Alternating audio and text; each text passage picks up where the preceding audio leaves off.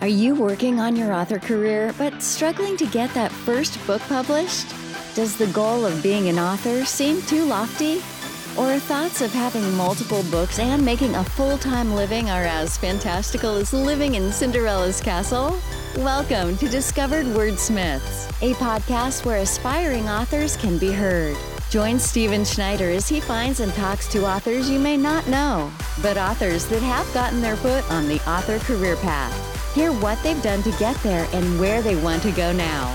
Settle back. It's time for a bit of inspiration and advice. Come listen to today's Discovered Wordsmith. Hello, welcome to episode 115 of Discovered Wordsmiths. Today I have Chris Denmead on, and Chris has done something fun and unique. He took the Bram Stoker classic of Dracula and rewrote it with gender swapping all the roles, and he turned it into a graphic novel. So I was really interested in this because I love vampire stories. I've been involved in a vampire anthology, which should be coming out this October, uh, and um, they're they're just one of my favorite reads. Uh, I've enjoyed reading Dracula and uh, the sequel and prequel that Dacre has done with J.D. Barker and uh, uh, others. So uh, it was a, a fun talk. Uh, it was nice to hear about this. And if you're interested in graphic novels, if you like vampires, this would be a good one to give a try. So here's Chris. Well, Chris, welcome to Discovered Wordsmiths. You said you're feeling a little under the weather today. Sorry about that. Hope hope you get better here. It's June. So before we talk about your book, tell us a little bit about yourself, where you live, what you like to do outside of writing, hobbies, that type of thing. I live in Massachusetts in the Middlesex County area. I've been a writer for probably a decade, you know, over a decade, including poetry as well. And uh, at least going back to when I was like 19 now. And I've also been a uh, the host of a radio show in Worcester, Mass for the last 15 years. Oh, nice. What's the radio show about? Called Radio of Horror. What what what what do you do on it? What's it about? It's called Radio of Horror. It's a horror themed radio show. Directors, actors, writers, uh, musicians uh, come on the show. We interview them. Okay, cool. Plus playing music as well because it is a a broadcasting show on the dial. All right. And do you have any special hobbies or anything you do outside of your writing and podcast and that? That's taken up so much of my time. I mean, I ride my motorcycle. I don't know sure that's really a hobby. I guess some people consider it to be a hobby. And I'm a avid comic book collector.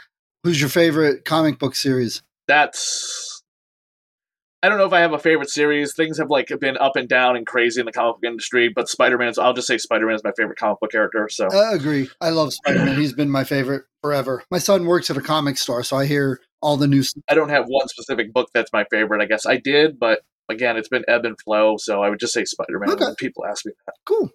All right. So you said you've been writing since 19. What made you want to start writing? Excuse me. I just, I guess, probably like creative freedom. Okay. And you said I don't have a really great answer for that question when I get asked it. You know, I don't, I don't have an answer for it. okay. All right. You just I just write to write. I don't have any reason why I'm doing it. I don't have any like clear agenda with Vlada. It's just the agenda to get the book done and then do like the spin-offs and the expansion stuff that we're working on. But otherwise, I don't have a like a writer's agenda. You know, I'm just writing because it's freedom. Okay. Yeah, and that's uh, what a lot of writers. The reason they do it, the creativity, the freedom. So I take it you're independently published, correct? Yes.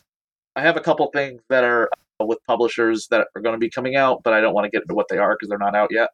But a majority of my stuff is independently published. But the two things that are coming, I'm pretty excited about. So they're, uh, it's a, what I will say, it's a publishing company that publishes a lot of like behind the scene history of media. They're not a fiction publishing company. Okay. All right. So tell us about your book. It's a vampire book, which I love vampire stories. So very interested. Yes. Did you get a chance to read it? Uh, um, unfortunately, with a busy work and family life, I don't really get to read all the books for the interview, so I have not yet, but it's on my list. We uh, called Vlada a Dracula tale. We gender swapped the cast of Dracula. Oh, nice. Okay, tell tell us a little bit ab- about the the book without giving away all the plot. it's the plot is 125 years old. I mean, it's it's the same kind of Dracula story you are familiar with, but we just take the characters and gender swap them, and then add a few little tweaks to the story here and there. But the story beats of the original novel are still in there. Okay. And why did you choose to write a vampire book and gender swap everybody? Because nobody had done it before. Okay. And you, that's that's honestly the reason why nobody had done it before, and I like Dracula. Cool. I took it upon myself to do it. have, have you seen the prequel and the sequel that Dacre Stoker had put out? Yes, I'm. I'm. I'm. I'm friends with him. He's been on my show before. Oh, nice. Yeah, I, I talked to him at a writers conference I was at. Cool. And, yes, and JD, he's a very nice guy. JD Barker too, who helped write the prequel. Yes, I have his book. I have their books right here next to me in my vampire library. Yeah, I wanted to go to Horror Fest, hoping to get both their signatures on my book, but I wasn't able to make it. Maybe next year. So the book is the book already out? Yeah, it came out two years ago. Okay, and you said you've got some plans for. It came out. Sorry, it was Kickstarted two years ago. It came out last year, so okay, it's still pretty new. Okay, cool. And, and, and then there's comic tie-ins and audiobooks that we did and a short film, and then there's a short story collection coming this fall. Nice. And and how well received has the book been? Feedback from readers, especially other vampire book readers. For the most part, it's been pretty positive, with the, just the exception of a couple people needing to remind me that Carmilla came first and Elizabeth Bathory, and I'm just like, okay, I don't care. I don't know what the point is of making that comment. I don't understand if you're just like needing to be heard and trolling my post because I don't care. It just seems like that's the worst thing that people will say is like, oh, well, Dracula just a ripoff of Carmilla and so on and so forth. It's like when people see Elvira get posted about something, they want to like just swoop right in about Vampira and be like, oh, Elvira just ripped off Vampira. Yeah, Vampira is so popular, but Elvira's been around for 42 years or whatever and, and, and merchandise galore what, what are you doing? Right. I just don't like the, the trolling comments is the only thing I've ever had to worry about. And I have been told not to engage by my artist, and sometimes I do, and sometimes I don't. Okay. Did you said you talked to Dacre on your radio show? Did he get a chance to read your book? Ten years ago, so I don't remember a lot about it. Ah, got it. Okay. that was a long time ago. He came on the show, but I've run into him a few times, so and we're friends on Facebook. Nice, nice. Yeah, he's a good guy. So if you had a choice, would you rather see this turned into a movie or a TV show?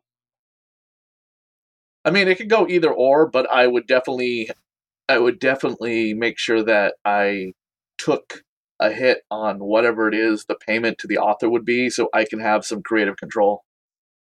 Okay, I know a lot of people are interested nowadays in the streaming services, Netflix and stuff, putting it on there.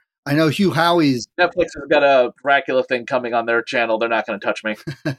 well, others have it, but I know Hugh Howey's doing a series.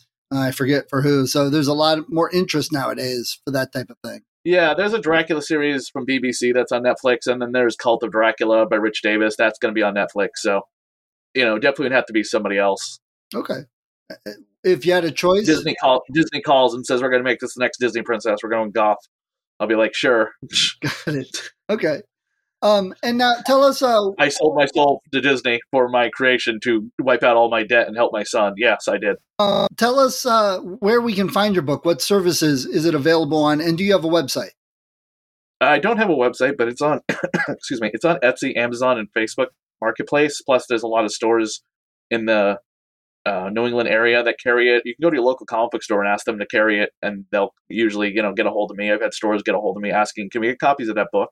You know, what's our comic book store fee? It's because it's a it's a graphic prose novel more than a comic book, and but there are comic books that are tied into it as well. So okay, and you said a lot of local stores are carrying it. Local to me in Massachusetts, local to my artist Ken Hunt. He's the illustrator for the entire thing, plus the the, the second comic book that we did. Plus, he and I are working on the hardcover right now.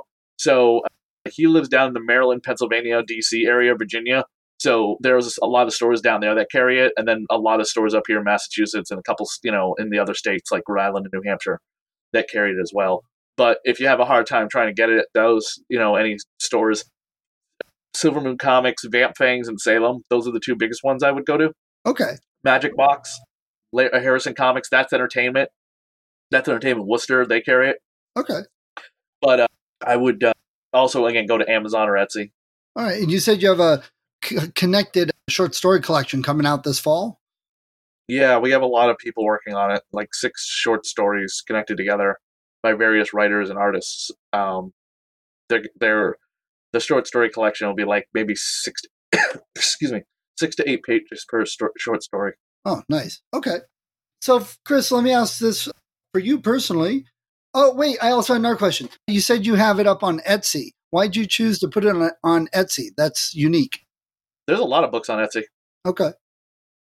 Yeah, I mean, there's a lot of people selling, you know, what you'd find on like Amazon or eBay for used books on Etsy. But excuse me, there's a lot of creative owned products on Etsy, so it's a good place to go to. And since it's a very secure site. I've never heard of them having any kind of, you know, bad reputation for, you know, security issues with their site. So, and it's on Facebook Marketplace is a place people sell to, but it's very difficult. Thankfully, it's also on Amazon digitally and as the book itself.